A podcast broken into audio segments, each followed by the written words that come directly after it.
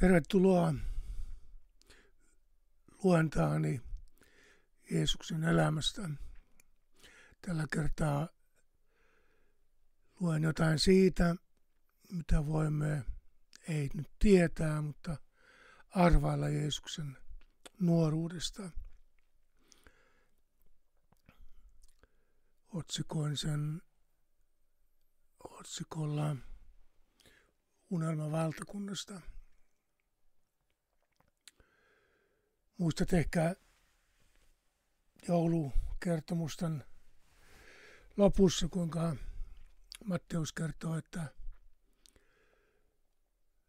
nuori pariskunta pakeni Egyptiin.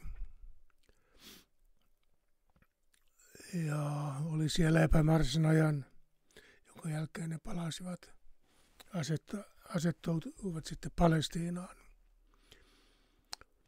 Herodeksen kuoleman jälkeisten kapinoiden kukistamiseksi roomalaisten sotajoukot Gaiuksen johdolla kukistivat juutalaisia kapinallisia poltetumaan taktiikalla, taktiikalla ja hyvin ankarilla alistustoimilla. Se, se aiheutti suuria pakolaisaaltoja monen suuntaan. Ne nasaretilaiset, jotka eivät ymmärtäneet ajoissa paeta, joko tapettiin tai orjuutettiin.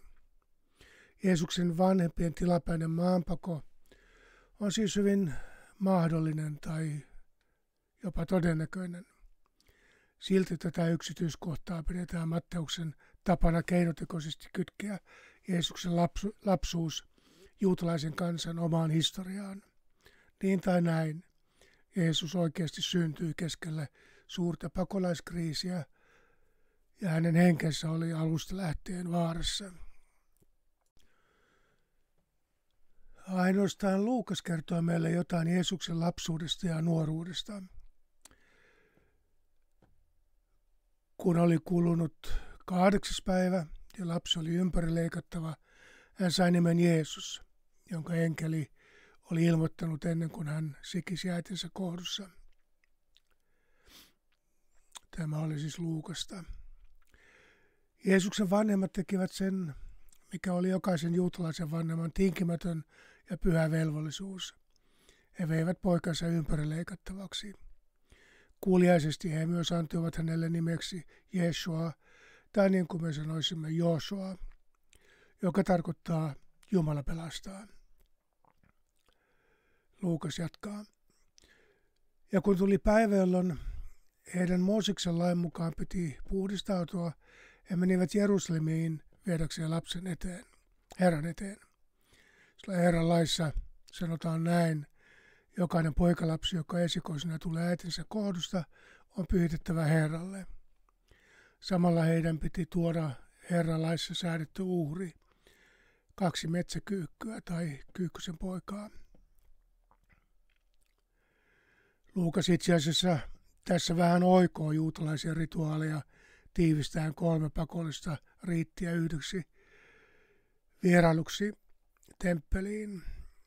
Reilu kuukausi synnytyksen jälkeen yli sadan kilometrin kävelymatka Jumalan pääkaupunkiin ei ollut mikään huvireissu. Onneksi Jerusalemissa oli sukulaisia, joiden luona saivat yöpyä. Ehkä jollakin oli hyvät suhteet myös johonkin uhrieläinten kauppiaaseen, jolta saisi tarvittavat li- linnut soppuhintaan. Luukkaan mainitsemat kyykkyset olivat halvimmat mahdolliset syntiuhrit. Köyhällä perheellä ei ollut varaa ostaa lammasta tai mitään muutakaan kalliimpaa uhria. Tavallisesti ainoastaan synnyttäneen äidin piti rituaalisesti puhdistautua, mutta koska Joosef oli todennäköisesti joutunut auttamaan synnytyksessä, myös hänen piti puhdistautua. Siksi Luukas puhuu heidän tuomistaan uhreista. Onneksi nyt ei ollut mikään kansan suurista juhlista. Ei tarvinnut vauvan kanssa tungoksessa hikoilla.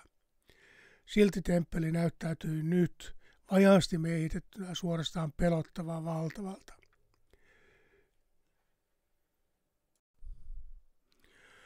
Kuinka hän pienenä maalaistyttönä osasi edes navigoida tässä Jumalan asunnossa? Myytäviä uurieläimiäkin täällä oli enemmän kuin hänen kotikylänsä laitumilla lampaita. Jumala tuskin edes huomaisi heidän ostamaansa kahta kyyhkysen poikasta. Hän ei ollut ikinä tuntenut itsensä näin mitättömäksi.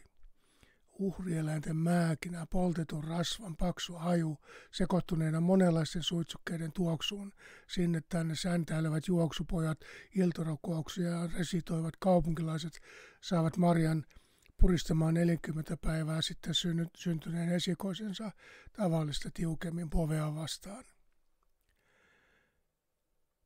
Kesken tämän aistiähkön hän hätkähti vanhaa ukkoa, joka hyvin määrätietoisesti näytti laustavan nimenomaan häntä kohti.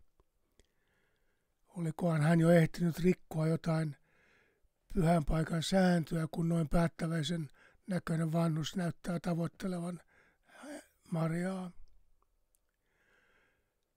Luukas. Jerusalemissa eli hurskas ja Jumalaa pelkäävä mies, jonka nimi oli Simeon. Hän, odotti Israelille luvattua lohdutusta, ja pyhähenki oli hänen yllään. Pyhähenki oli hänelle ilmoittanut, ettei kuolema kohtaa häntä ennen kuin hän on nähnyt Herran voidelun. Simonin odotus ei ollut ihan samanlainen kuin muiden. Hänen ympärillään nuoret ja vanhat näyttivät katkeroituneina odottavan Daavidilaista sankaria, joka vihdoinkin tulisi vapauttamaan kansan vieraan vallan tuottamasta nöyryytyksestä. Simeonkin kärsi samasta nöyryytyksen ikeestä, mutta silti hän odotti jotain muuta, jotain lohduttavaa, valaisevaa ja ankaran haastavaa. Juuri tämän aamun rukoushetkessä hän oli vihdoin kokenut sen päivän tulevan, tai ainakin lopullisen lupauksen siitä. Luukas, hengen johdatuksesta hän tuli temppeliin. Nyt tai ei koskaan oli oltava vapa- valppaana. Heti temppelin esipialle tultuaan hän näki pariskunnan pitelemässä toisiaan ja naista pitelemässä lasta sylissään. Hän ei ollut koskaan elämässään ollut niin tyynen vakuuttunut mistään. Puolisokeilla silmillään hän tiesi, ketä kohtaa, ketä kohtaa suunnistaa. Luukas.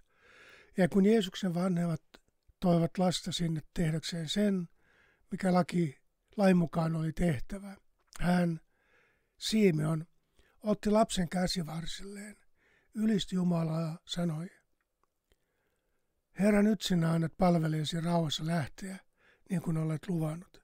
Minun silmäni ovat nähneet minun pelastukseni, sinun pelastuksesi, jonka olet kaikille kansoille valmistanut, valon, joka koittaa pakana kansoille, kirkkauden, joka loistaa kansallesi Israelille.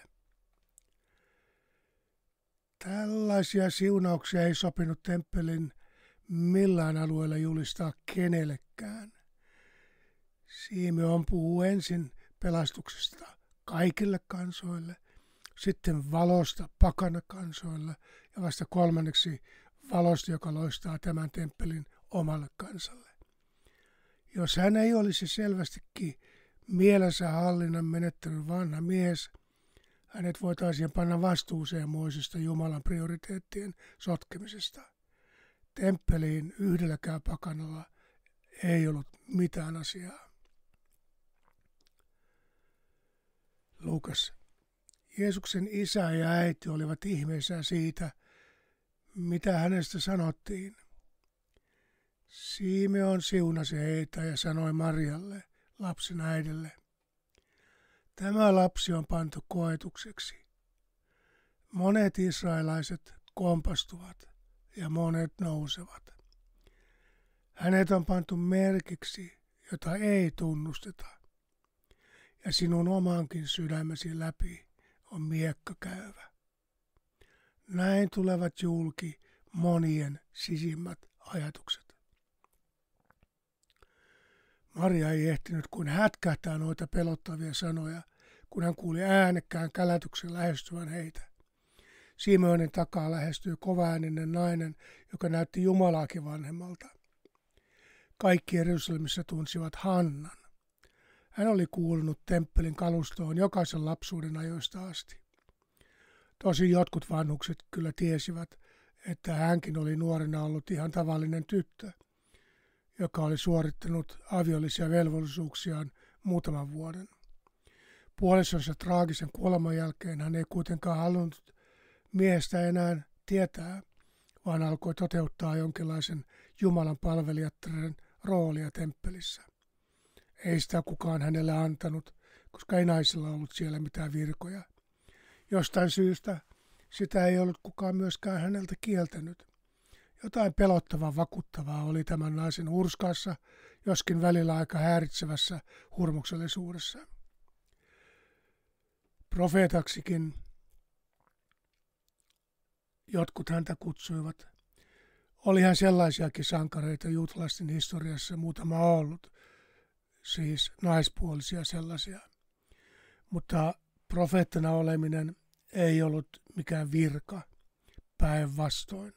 Profeetta oli jokaisen virkamiehen paineainen. He olivat valtarakenteista vapaita ja kaikista riippumattomia oman tien kulkijoita niin sanotusti, tai niin kuin me sanoisimme. Kaikki papit, kirjanoppineet ja ruhtinaat kulkivat vähän varpaillaan profetaksi uskotun naisen ympärillä. Ei sitä koskaan voinut tietää, minkälaisia madonlukuja hän voisi Jumalan nimissä heille ladella.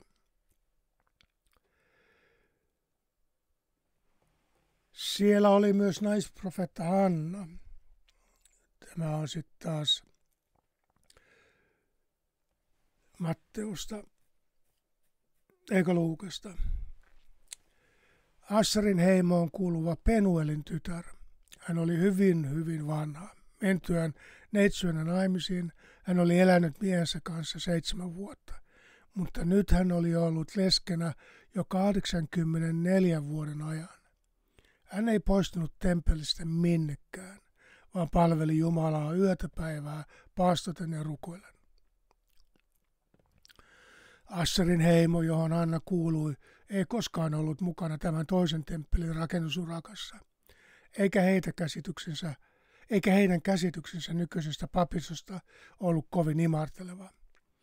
Hannakin oli elämänsä aikana ehtinyt nähdä täällä yhtä ja toista, eikä kukaan oikein tiennyt, rukoiliko hän tämän temppelin rakentamisen vai romuttamisen puolesta.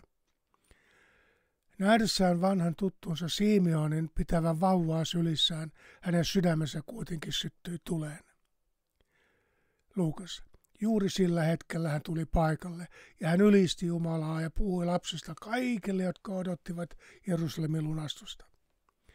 Mitä hän puhui, sitä Luukas eikä kukaan muukaan kerro mutta kaikille, jotka vain jaksoivat häntä kuunnella, hän vakuutti palavan sydämensä pohjasta, että tällä lapsella olisi vielä tärkeä tehtävä tämän kaupungin kohtalossa.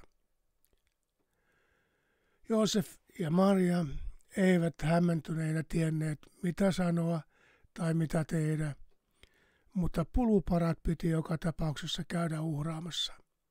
Sitä varten he olivat tänne tulleet.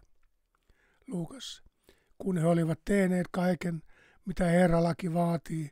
He palasivat Galileaan kotikaupunkinsa Nasaretiin. Kaksi vanhaa levotonta sielua, Simeon ja Hanna, olivat vihdoin löytäneet rauhan. He olivat nähneet hänet, jota olivat kauan odottaneet ja rukolleet. Marian sydän sen sijaan oli entistä levottomampi. Simeonin ennustus hänen pojastaan kuulosti hämmentävän monimerkitykselliseltä ja suorastaan uhkaavalta. Miten nuori äiti voisi lohduttaa itseään ajatuksella, että hänen poikansa toiminta voisi vielä joskus lävistää hänenkin sydämensä miekan lailla. Ennen kuin Jeesus tuli lapsen lailla tietoiseksi itsestään, Maria oli jo ehtinyt miettiä sydämensä kipeäksi, kuka hänen poikansa oikein on ja mikä hänen tehtävänsä oikeasti tulisi olemaan. Olen kuullut sinusta sanottavaa niin painavia asioita. Itse rakastan sinua tavallisena lapsena, vaikka aavistankin, että sinä ehkä sittenkin kannat sisälläsi suuren salaisuuden kipinää. Kumpa tulisi sellainen päivä, että sinä itse kerrot minulle siitä enemmän. Luukas jatkaa. Lapsi kasvoi, vahvistui ja täyttyi viisaudella. ja Jumalan armo seurasi häntä.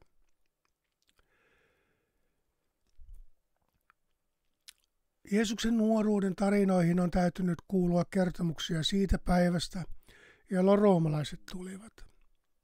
Vain viisi vuotta Jeesusta vanhemmat orpolapset ovat ehkä, ovat ehkä kertoneet, miten silloin menettivät vanhempansa roomalaisten kukistaessa kapinalliset. Ja olivat tehneet sen niin brutaalisti, että muisto siitä kauhistuttaisi monta sukupolvea eteenpäin. Kaikkien tuli tietää, mitä Rooman uhmaaminen tarkoittaa.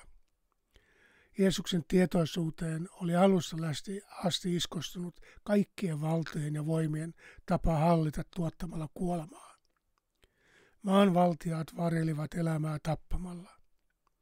Alistunut järjestys oli kuitenkin palannut Galileaan ja kukin yritti löytää uudestaan paikkansa ankeasta arjesta. Onneksi roomalaiset antoivat heidän vapaasti harjoittaa uskontoaan. Luukas. Jeesuksen vanhemmat menivät joka vuosi Jerusalemiin pääsiäisjuhlille. Tällä Luukas korostaa Jeesuksen vanhempien hurskautta ja kuuliaisuutta uskonnon sanelemille traditioille. Luukas jatkaa. Kun Jeesus oli tullut 12 vuoden ikään, he taas juhlan aikana matkasivat sinne, niin kuin tapana oli. Juhlapäivien päätyttyä he lähtivät paluumatkalle, mutta poika jäi vanhempien huomaamatta Jerusalemiin. Nykyisellä lastensuojelulla voisi olla pari valittua sanaa Jeesuksen vanhemmille. Mutta ei Jeesuksella oikeasti ollut mitään hätää. Olihan hän jo vuoden päästä miehen ikäinen ja naimakelpoinen. 12-vuotias. Nämä vaellukset tapahtuvat suku- ja kyläkunnittain, joten Joosefilla ja Marjalla oli varmasti hyvä syy olettaa Jeesuksen olevan jossain karavaanin osassa ihan hyvässä tallessa. Luukas. Nämä luulivat hänen olevan matkaseurueessa ja kulkivat päivän matkan ennen kuin, hän, ennen kuin alkoivat haiskella häntä sukulaisten ja tuttavien joukosta.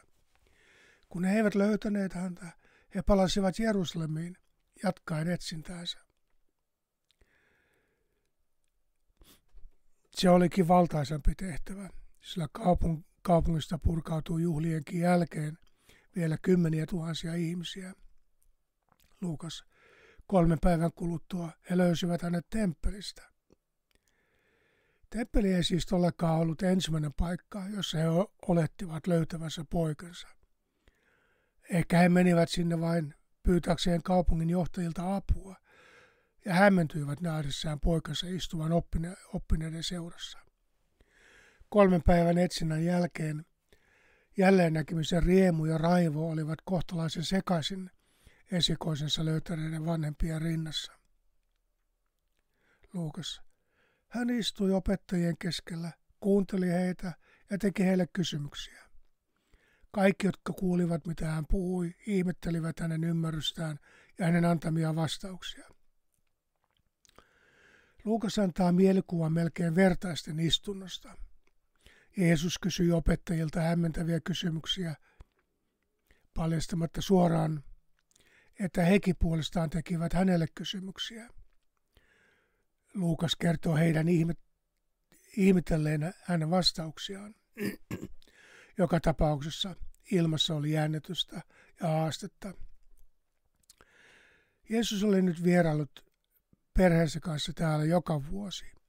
Alkoiko hän jo tässä vaiheessa vaistuta, että tämän temppelin olemuksessa oli jotain, mikä ei sopinut yhteen hänen sisikuntansa kanssa. Hän oli jo erämaan hiljaisuudessa oppinut sisäisesti keskustelemaan taivaalliseksi isäksi mieltämänsä Jumalan kanssa minkälaiselta tämä Jumalalle pyhitetty marmorinen ja kultainen, kovaääninen ja haiseva teurastamo on alkanut näyttäytyä maalaispoja silmässä. Ehkä Jeesus oli viime vuosien vierailujen jälkeen mennyt kotiin kyselläkseen kotikaupunkissa oppineelta lisää. Fariseukset olivat innokkaita opettamaan uteliaita oppilasta, oppilaita – Ehkä opettivat häntä itsekin lukemaan kirjoituksia. Ehkä hän oli jo ehtinyt tutustua kansansa profeettaan aamukseen, joka Jumalan puolesta oli sanonut suorat sanat näistä rituaaleista. Aamos, minä vihaan teidän juhlianne. minä inhoan niitä. Minä en voi sietää juhlakokouksianne. Kun te tuotte minulle polttouhrejanne ja ruokauhrejanne, minä en ota niitä vastaan. Jottavasikkoihin, joita te tuotte ateriauhriksi, minä en katsahdakaan. Vie pois minun luotani virsiesi pauhu, en halua kuulla sinun harppujesi helinää, mutta oikeus virratkoon kuin vesi ja vanhuskaus kuin ehtymätön puro. Temppelissä Jeesus näki, kuinka veri virtasi kuin vesi, ja joku käsittämätön riippuvuus uhraamisesta virtasi kuin, patu, virtasi kuin patoamaton joki. Eikö kansan ehkä kuuluisin profeetta ollut sanonut ihan suoraan, Jeremia nimittäin, että näin sanoo Herra Sebaot, Israelin Jumala. Turha teidän on erotella polttouhrien ja teurasuhrien lihoja. Syökää vain ne itse kaikki. Kun minä vein teidät, teidän isänne pois Egyptistä, en minä antanut heille määräyksiä poltto- ja teurasuhreista. Silti kaikki kyllä tiesivät, että kyllä antoi. Mooseksen kirjat olivat täynnä yksityiskohtaisia uhraamiskäskyjä, ja kaikki tiesivät niiden tulleen suoraan Jumalalta. Väkevin ja lapsista varmaan mieleen jäävin uhri oli Jon Kippurin yhteydessä uhrattu pukki, jota ei tapettukaan, vaan ajettiin kansan kiusaamana häpeäkujaa pitkin erämaahan. Tämä syntipukkiparka joutui kantamaan koko kansan rikkomukset ulos kaupungista. Jotain vastaavaa Jeesus oli joskus nähnyt tapahtuvan myös lasten kesken, kun joku vaan ajettiin kaikkien vihaamana pois porukoista. Tämäkö todella oli Jumalan ratkaisu ihmisten keskinäisiin riitoihin?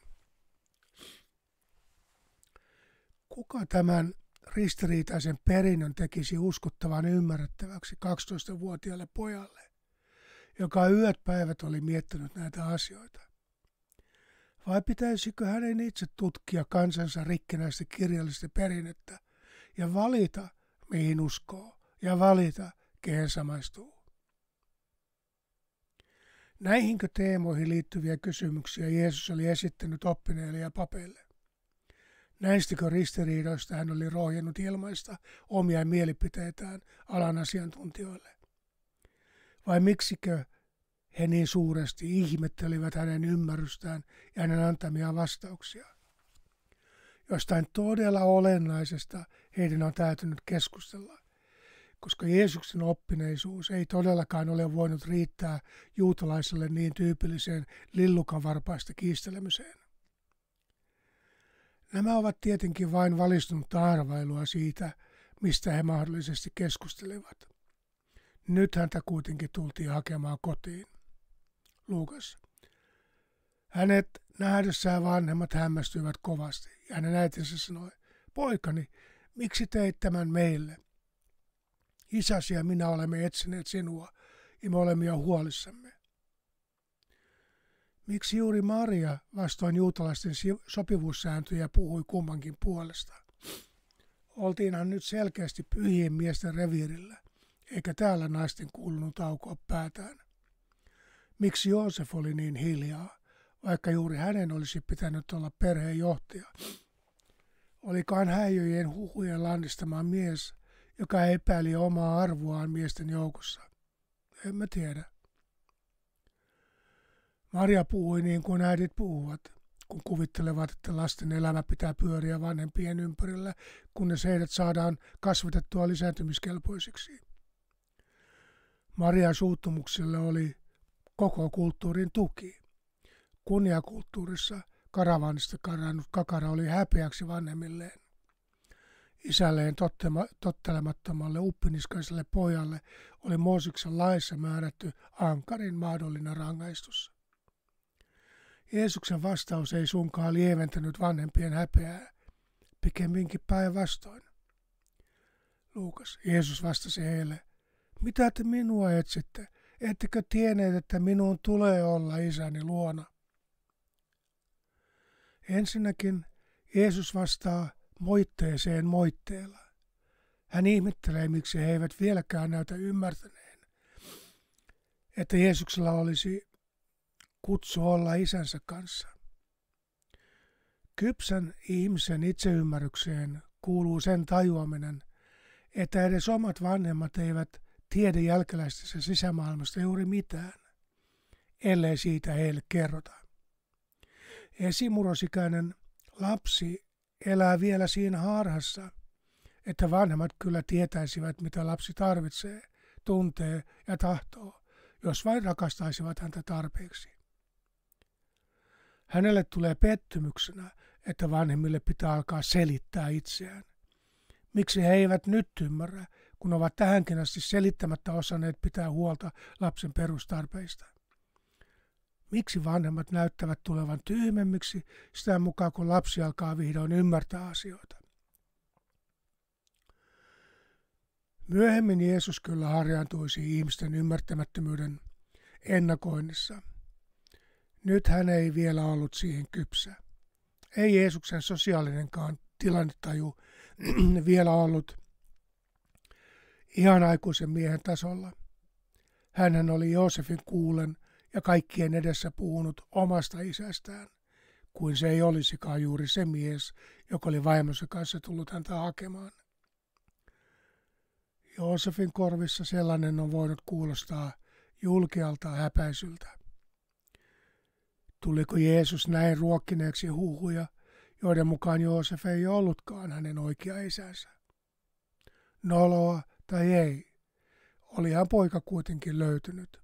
Turha tässä on arvoituksella itseään kiusata. Luukas. Mutta he, eli Jeesuksen vanhemmat, eivät ymmärtäneet, mitä hän tällä tarkoitti.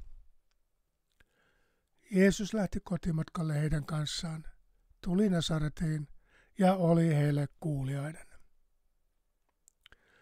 Jeesus oli ensimmäistä kertaa ilmaissut, että hänellä taitaa olla maallista perhettä isompi kutsumus ja että hänen vanhempiensa olisi parempi tottua siihen ajatukseen. Silti hän teki, mitä sen ikäisen pojan tulee tehdä. Palasi kotikylään ja pysyi vanhemmilleen kuuliaisena. Joosefin reaktiosta ei puhuta mitään, mutta Maria teki, mitä oli oppinut tekemään jo 12 vuotta aikaisemmin. Kaiken, mitä oli tapahtunut, hänen äitinsä kätki sydämessään, Luukas sanoi.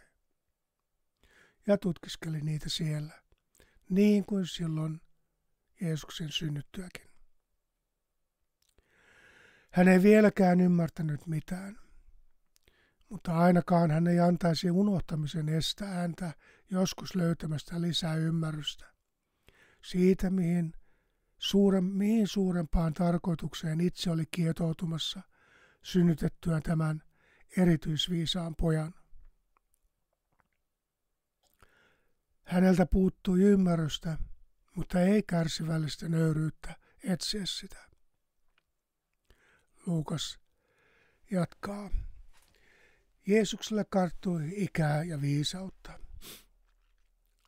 Jeesuksen aikaiset historiat eivät yleensä vaivautuneet kertomaan tarinoita sankareittensa lapsuudesta.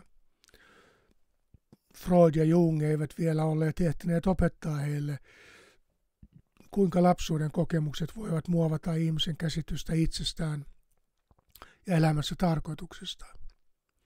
Ihmisen katsottiin syntyvän tietyillä luonteenpiirteillä ja tietyllä kohtalolla, joka aikanaan kyllä kävisi kaikille ilmeiseksi. Siinä mielessä Luukkaan lyhyt kuvaus, Luukkaan lyhyt kuvaus Jeesuksen kutsumuksen asteittaisesta kehityksestä voidaan pitää aika poikkeuksellisena. Luukas jatkaa, Jumalan ja ihmisten suosio seurasi häntä. Eli kaikki oli vielä hyvin. Vanhemmat olivat ylpeitä pojastaan, kaverit tykkäsivät, tytöt ihailevat ja naapurit arvostivat. Tästä kuka tahansa saattoi epäillä, että nuorukainen oli Jumalan erityisessä suosiossa. Jeesuksen sisaruksista Luukas ei tässä vaiheessa puhu mitään, vaikka niitä ilmeisesti oli jo useampia. Yksi asia kuitenkin ihmetytti. Jostain syystä Jeesuksen vanhemmat eivät naittaneet poikaansa kenellekään, vaikka moni perhe oli varmasti salaa yrittänyt neuvotella asiasta heidän kanssaan. Olihan Jeesus ilmeisen turvallinen kumppani, joka hyvin palvelisi kenen tahansa nuoren neidon hengissä selviämistä tässä viheliäisessä köyhyyden ja kärsimyksen maailmassa. Moni suku oli varmasti valmis kompensoimaan Marialle ja Joosefille Jeesuksen menettämisen työvoimana, kunhan tämä vain suostuisi mieheksi heidän tyttärelleen. Melkein kaikki Jeesuksen ikätoverit oli naitettu sopiviin perheisiin viimeistään 18-vuotiaana. Kuka vastusti Jeesuksen naittamista? Vai hänkö itse oli ilmeis, ilmaissut vanhemmilleen, että hänellä oli perheen perustamista isompi kutsumus? Ehkä Maria muisteli Simeonin ennustusta, jonka mukaan miekka oli lävistävä hänen sydämensä Jeesuksen tähden. Ehkä hän aavisti jotain, jonka takia hän ei halunnut helpottaa perheen taloudellista tilannetta kenenkään maksamilla morsiusrahoilla.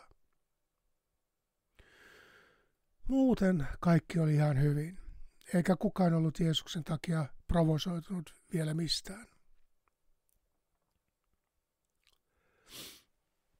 Näihin aikoihin Herodes suuren poika Antipas teki Seporiksesta Galilean pääkaupungin ja rakensi sinne helleenisen kulttuurin monumentteja, valtavaa amfiteatteria ja useita temppeleitä.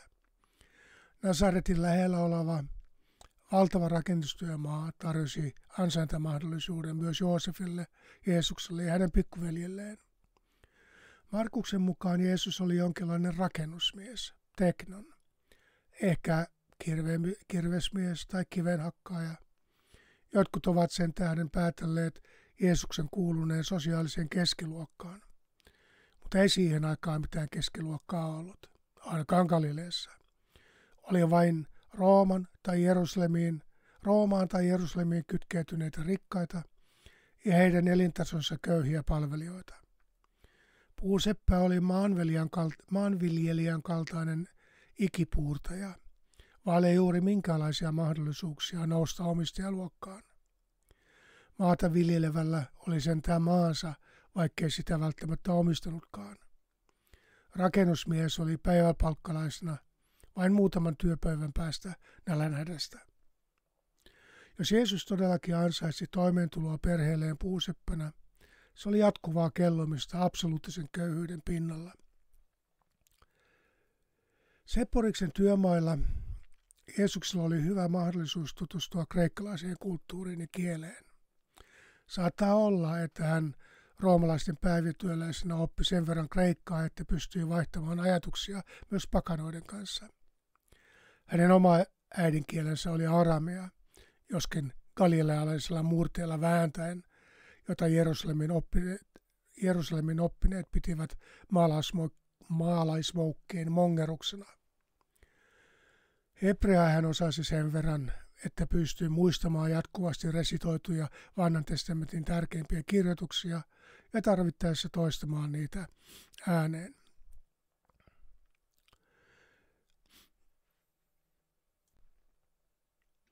Jeesuksen ollessa noin parikymppinen Herodias Antipas siirsi rakennustyömaansa Galileanjärven rannalle. Sinne hän alkoi rakentaa uutta uljasta pääkaupunkia, joka voisi kylpylöineen ja ylellisyyksineen kilpailla mahtavuudellaan isänsä Herodes suuren rakentaman Kesarian kanssa. Samalla hän alkoi kaupallistaa suuren järven antimia ja rannalla olevia lähteitä. Sen kautta hän pystyisi myös keräämään lisäveroja Roomalle. Tämän kaupungin hän nimitti keisaria Imarellakseen Tiberiaaksi. Antipas varmaan toivoi sen seurauksena tulevansa nimitetyksi koko Juudaan kuninkaaksi. Työmaa oli kauempana Jeesuksen kotikylästä, mutta ei ole mahdotonta, että Joosefin perheen miehet ovat hakeneet työtä sieltäkin. Joka tapauksessa Jeesuksen nuoruus oli tavallisen raatejan hikistä arkea.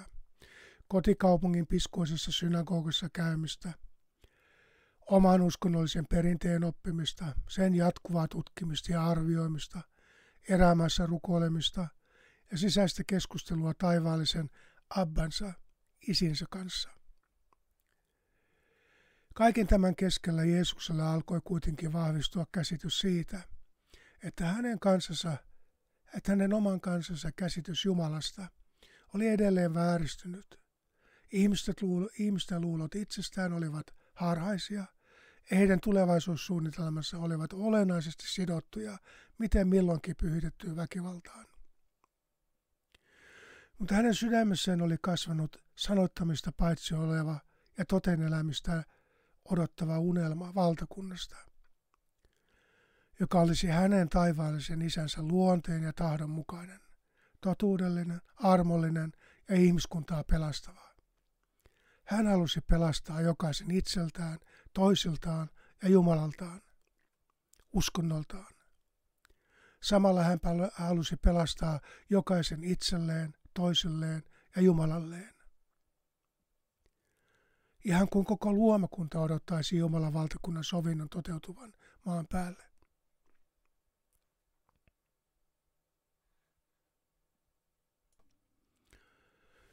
Kiitos kun kuuntelit. Nämä nauhoitteet ovat siis Ankkorissa tai Ankkorin kautta jakelussa äänitiedostona ja YouTubessa. Voit katsella minua.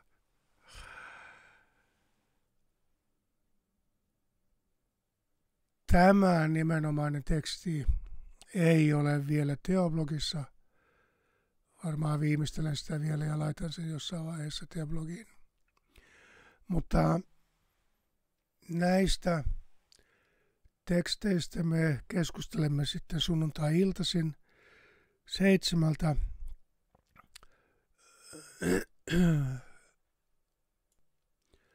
Zoomin kautta tunnin verran. Tervetuloa sinne juttelemaan näistä